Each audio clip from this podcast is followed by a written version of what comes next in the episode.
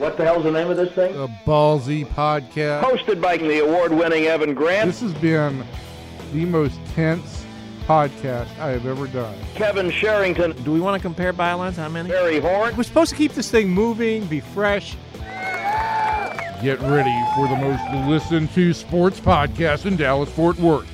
I'm Evan Grant, and this is Ballsy.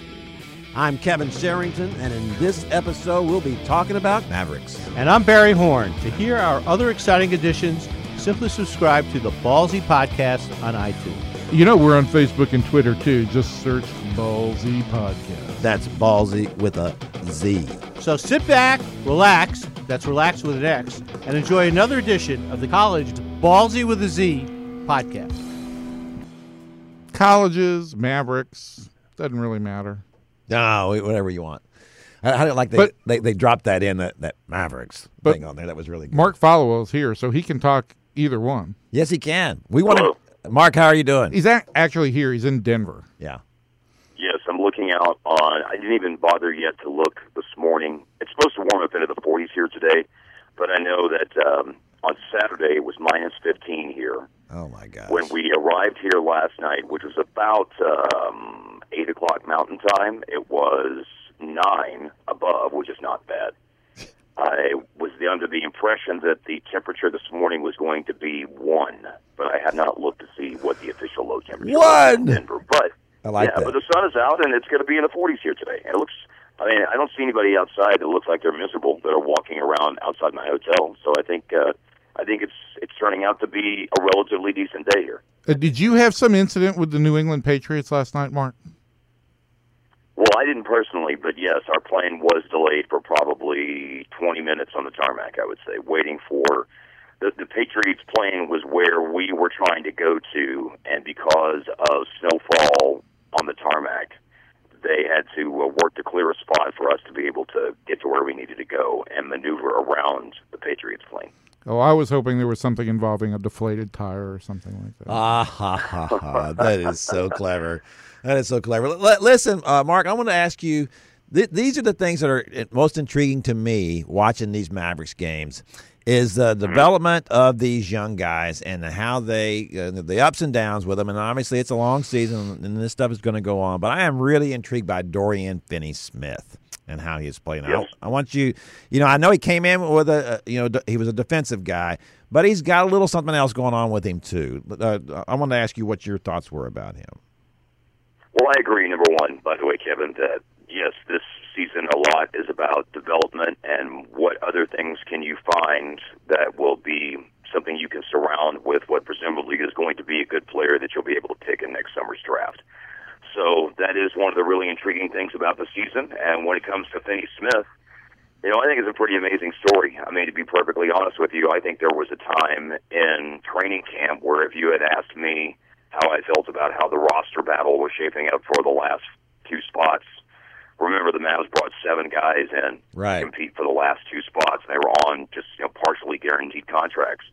And Finney-Smith's numbers in the preseason, I mean, the defense was there, but it's hard to be a three and D guy when you don't make any shots. Right. And there was a point in the preseason where his shooting percentage was down in the teens, and that went along with what his shooting percentage was in Summer League.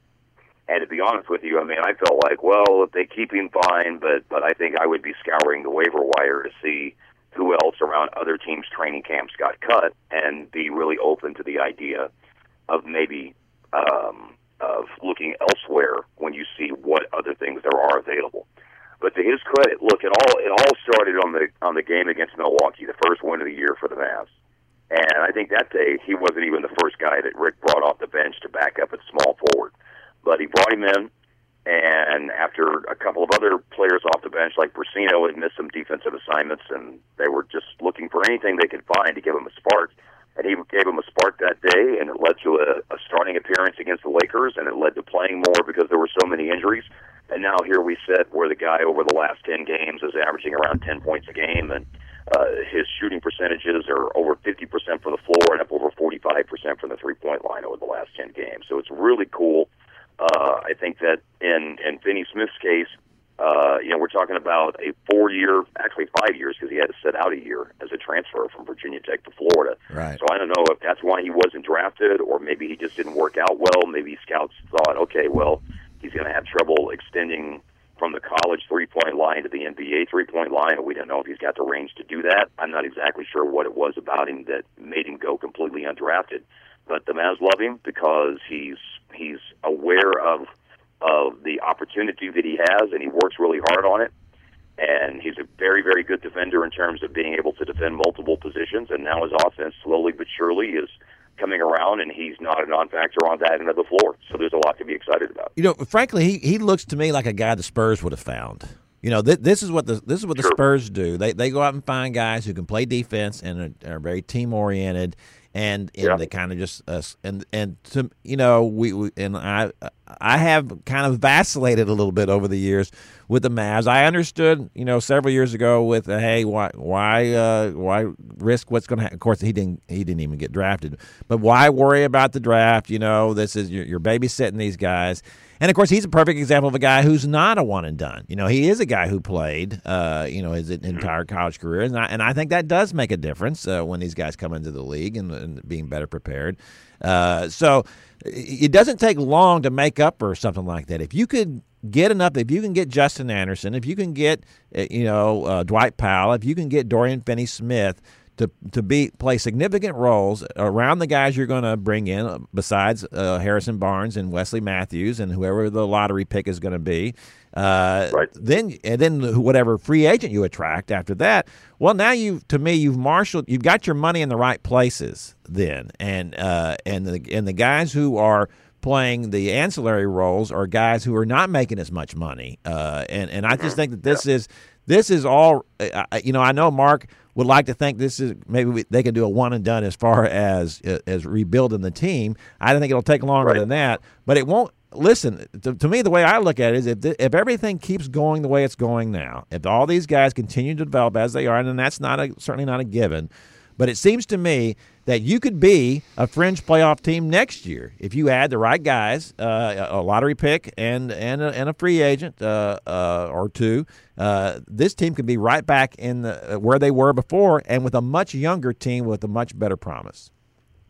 There's a lot of dominoes that have to fall to get to that place. Yes. So you know, I think I think the best thing for the Mavs right now is just sort of to keep their their their eyes on what's immediately in front of them, and that is spend as much time as makes sense, giving these players like Finney-Smith and Powell and Anderson and Seth Curry, for that matter, yeah. an opportunity to develop this year. I mean, Seth is another developmental guy, and I know some people will say, well, he's twenty-six years old. Well, you know, he hasn't played a lot in the N B A. I mean, I think he's barely over seventy games played in the N B A. And I think that there are just some guys who it, it takes being in a lot of different situations to figure it out. It takes them a while to get there. And and I think that, that the evidence is overwhelming that there is still the opportunity to develop as a player in your late twenties. And, and honestly, there are players that are even, their game's still growing in some ways. Obviously, there's there's physical limitations and physical things that stop once you're thirty plus and that go the other way. But there's still an opportunity for you to understand the game better and still be a, a player who who uh, whose success grows even when you're over that thirty-year threshold, if you will. So I mean, I think there's a lot of great development opportunities for the Mavs for the rest of the year. And as far as next year, I mean, that's that's just that's light years away, I think, is what Rick would tell you uh, when it comes to the N B A. That's, and and I think the, just the, the, the best thing to, to do for them this year is just to keep doing what they're doing. And they're going to get healthy. And, and you know, I think Borea's, uh, there's some speculation that maybe as early as tonight he could play. He's upgraded on the injury report, so get some guys back and and get some of these players that have been playing with a lot of other young players on the floor, maybe get them spending some time on the floor with veterans, which I think will help them, and, and keep on maximizing the best you can what this year has become. What do you think is going to happen with Dirk? I know he, he said to a German magazine or newspaper that, uh, that well, if this keeps up uh, that uh, with his uh, Achilles problems, uh, that, that maybe this would be the last year. What do you have a feel for that? Do you do you feel like that uh, that might be the case with him, or, or what do you what do you think? Well, my belief is that he plans on playing next year. Uh, I think that, that it probably isn't a whole lot different than what he said in years past, and that you know he's going to have an open mind in terms of evaluation each offseason. And it's always possible, although nothing's happened, so I guess we just haven't really seen that come into play. I mean, he's he's been healthy. He's been playing most every game. The games that he's missed over the last three years have all been just because they've given him rest on back-to-back. So he hasn't dealt with any health issues, and he's still played at a high level. And this is the first time that he's dealt with any sort of health issues. And when he does get back, we'll have to wait and see what level he plays at. So I don't shut the door on the possibility that if things continue to be a really big-time struggle for him for the rest of the year, that he would evaluate, and the evaluation would be that, you know, maybe it's time. But I think he went into this year, and I still think that those quotes indicated to me that his plan is that he absolutely wants to play next year and get to the twenty years with one team. But there are unforeseen circumstances that still exist out there, and I don't, uh, you know, I'm not necessarily concerned that this is it, but I do think that, that uh, you know, the rest of the year and how he comes back and how he looks and how he feels will will tell us what we need to know by the time he needs to make that decision next summer. Hey, Mark, uh, point of clarification. On, on this road trip, do you guys come back before you go to New Orleans, or do you stay on the road the whole time? We come back. Okay, so you... uh, we, we we do what we, we typically do and what I think a lot of N B A teams do, which is if you're going west to east and covering a lot of ground in a couple of time zones, as we will be after the after the game Friday against the Clippers, right, then we'll stay over. And we'll come back early on Saturday morning, get back in town for Christmas Eve, and then the team is due to leave fairly late in the day on Christmas to go down to New Orleans. So, so, uh, so I, I think were it not were it not a Christmas holiday, Evan, I think that the normal thing would be just to go on to New Orleans, right, but because it's the Christmas holiday. Then, then the team will come back and spend a lot of the day Christmas Eve and a lot of the day Christmas Day here, or here being in Dallas with the family. All right, so you've got you've got the Nuggets tonight, Portland on, on Wednesday, the Clips on Friday. Uh, I believe the Clips are now without Blake Griffin, right? He's going to miss the next couple yep. of months, and and then he's you come have, home. I don't think, yeah, I don't think it's going to be that long. I think he's supposed to have a little minor knee surgery, is what's being reported today, but I don't think it's going to keep him out anything more than till the mid to late part of January. Oh, okay. I, I thought I had seen yep. six weeks. I, m- my bad. Um, And then you've got the, the two-day break before you go to New Orleans. But this team's in, in a stretch now where they'll play six or seven on the road. Uh, yeah. They have they are one and twelve on the road. It, it is are things going to get worse for the Mavericks? Because they're playing a lot of road games over the next two weeks, do you think? Uh, just in general, after? yeah. I mean, with the road struggles and, and where they're at, uh, could could we see more of a uh, – Uh, demoralizing type stretch for this club? You know what? I don't think they're going to get demoralized. I mean, let's be honest. They're one and twelve on the road, and they're about to play six of seven on the road. So right. that doesn't exactly inspire a lot of confidence that there are going to be good results coming up.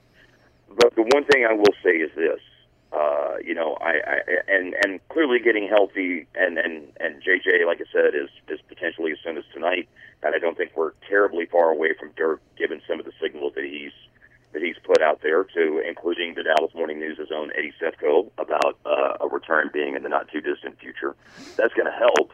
But I think the thing that, that, that I would look at, you know, when you just talked about whether or not they would be demoralized by what awaits them in terms of a difficult road stretch coming up, I think I've been really impressed this year that there has not been, for the lack of results, a corresponding uh, getting down on themselves and getting demoralized. Uh, they're working hard. I think the young players appreciate the opportunity that they're getting. I think that Barnes is appreciating that, look, he's taking on a, a huge new role with an opportunity to be a number one guy, and that doesn't mean that he that he doesn't want them to win. Obviously, he would like for it to be in terms of winning, but I think he has so much on his plate right now that I think he's just working hard to try to be the best player that he can be, and, and hopefully results will come as the season unfolds and they get more healthy and then add more talent when we talk about next year. So I've been I've been pretty pleased with my personal observation of how upbeat and hardworking everyone within the group, players and coaches and staff, have been, despite the fact that results obviously have been very, very difficult to come by. And, and how's the owner handling this? Better than I think a lot of people would believe, because I think he understands that, you know, sometimes Uh, a, a lot of people have been asking him questions about tanking. Right. And, and you know, Mark hasn't used the word, but I think that Mark has said exactly exactly what this season is, and that is that they they had a, a lot of injuries and a difficult schedule. And sometimes, and he hasn't put it this way, but I think, you know, basically sometimes the decision is made for you. And he wants to keep playing young players and keep giving them as much chance as they can to play hard. And if those young players play hard and get better and they start winning games and more games as, as things have started to trend in much more positive direction since the two and thirteen start, ever since uh, November twenty-seventh. I mean, we're talking about a team that's, uh, I think they're five and seven in their last twelve games. Or, right. or something along those lines, I believe, is what it is, is where the Mavericks at right now. So I think that, that he's he understands that, that they had to start getting younger. And they put a roster together with the idea of we've got to start transitioning towards the future. Now, they got hit hard at the beginning of the season, and so the the idea of being as competitive as they had hoped to be at the start of this season didn't turn out, and it went away pretty quickly. But that doesn't mean that the goals of getting younger and developing younger players have changed. I mean, that still is very much the idea, and I think everybody on board from Mark on down, uh, everybody from the top on down, from Mark on down, is on board with that concept. All right, before we let you go, and we're going to have somewhat of an abbreviated uh, Mavs podcast today because of, of the upcoming Christmas break, and, and since you are on the road and it's early, and and you had to deal with Bill Belichick last night. Um, but before we let you go, I, so...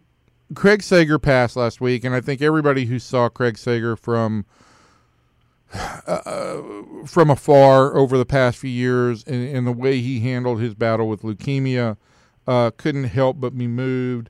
Uh, the things that I saw from Gregg Popovich and from Steve Kerr were all um, really uh, humbling kind of things to say about somebody. Uh, just sure. Just, just overwhelming. Uh, what is your, what was your experience with Craig, and, and and and how did you see him handle these last few years when he was around the Mavericks? You know, we have not had very many T N T games over the last few years, so he hasn't been around the Mavs much. You know, I was watching it like pretty much everybody else from afar, and obviously, when one is confronted with the idea of their own mortality, I mean, that's uh, that's. The, the most difficult thing that, that you know a human being can be facing. And for him to handle it with courage and the desire to keep on working and to be in the atmosphere where he was so respected and enjoyed himself and was the happiest, I mean, you know, it was incredibly, incredibly admirable. And I think when you see the outpouring of comments, like you mentioned, from very learned, intelligent men who have to put on a tough face because of what they do in terms of being a head coach, that clearly are incredibly smart guys and have an amazing amount of depth to their personality and an incredible amount of warmth to their personality as well, and loyalty to people that are around them and in the game and have helped grow this great league and great game of ours. When you see guys like Gregg Popovich and Steve Kerr, who have been around Craig, and Steve worked at T N T, so obviously he has an even more unique experience than Pop does. When they say all the things they say, I mean, I think that tells you what you need to know. In terms of my own personal experience, I always loved Craig's, you know, demeanor when he was around the Mavericks, when we were on T N T a lot more, and getting that crew and, and them covering playoff games or covering big-time regular season games that we saw over years past. I mean, the guy had a great passion for basketball, a great passion for life. Uh, you know, he loved the persona and the the the air that was about him. I mean, he embraced what his career had become in terms of not only being a tremendous reporter, but obviously having a very identifiable thing that went along with him in terms of how he dressed. But, right. you know, that that made for a great show, but there was still the commitment to being the best broadcaster he could be, the respect from players, the great interviews, the story that he could tell, which, as we all know, is a very, very difficult thing for a sideline reporter or a courtside reporter, whatever you want to call it, in any sport. That's a that's a really tough job. It's a thankless job. To, it's a thankless job. Yeah, there's no doubt about it. Yeah, there's no doubt about that. And and you know the things the things that have come out lately, though, when you hear about Craig's journey, are the things that I really admire.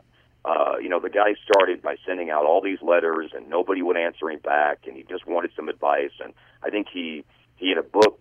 There was a copy of a letter that Vern Lundquist was like the only guy that answered him back out of about ten or twenty letters that he sent out in the seventies, just looking for advice and critiques and things like that.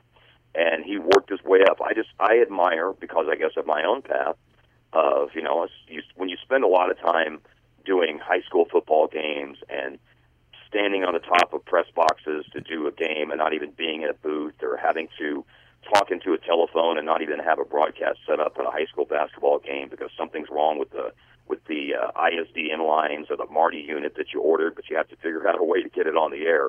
Um, you know, you admire people who went who who worked their way up from from the bottom to the top, and you read about his story, and clearly he's a guy that did that, and he worked his way to a tremendous place.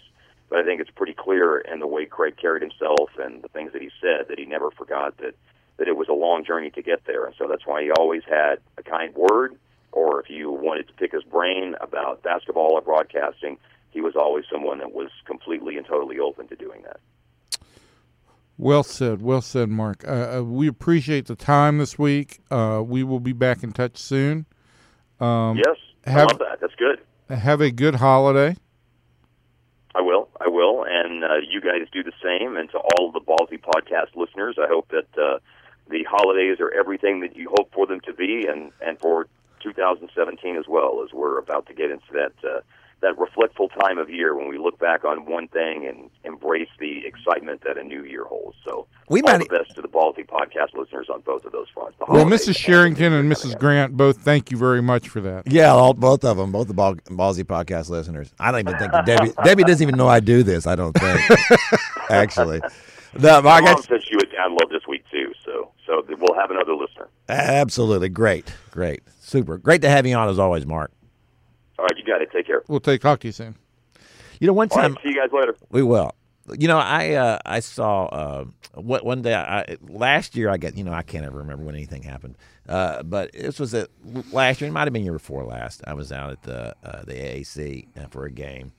I think it was for a game, and uh, I saw this guy in the, in a tunnel. Uh, one of the tunnels out there, and he. Um, He had on shorts and, and these white socks, and he and he had on a, a ball cap, and he looked like a homeless guy. He looked like, he looked like he was probably a seventy-five, eighty-year-old homeless guy, and I thought, what in the world is this guy doing here? And then I looked at him again, and I realized it was Craig Sager, and he just looked terrible. I mean, he just looked awful, and here he was out here. Apparently, I guess he was going through some, maybe they were helping him with a little bit of rehab, doing a little bit of something out there. It's possible he had been on his way back from M D Anderson, too. It, it could have been, and uh, it could have been lots of things. And I just thought, you know, holy cow, how remarkable that I'm always so impressed with people when they're going through something like that, that they just keep on going. They don't give up. You know, they, he, he didn't. He could have just gone home and said, this is I'm, I'm a handsome guy, you know, and I made my career on T V, and and and, uh, and I, I cannot go out in public looking like this.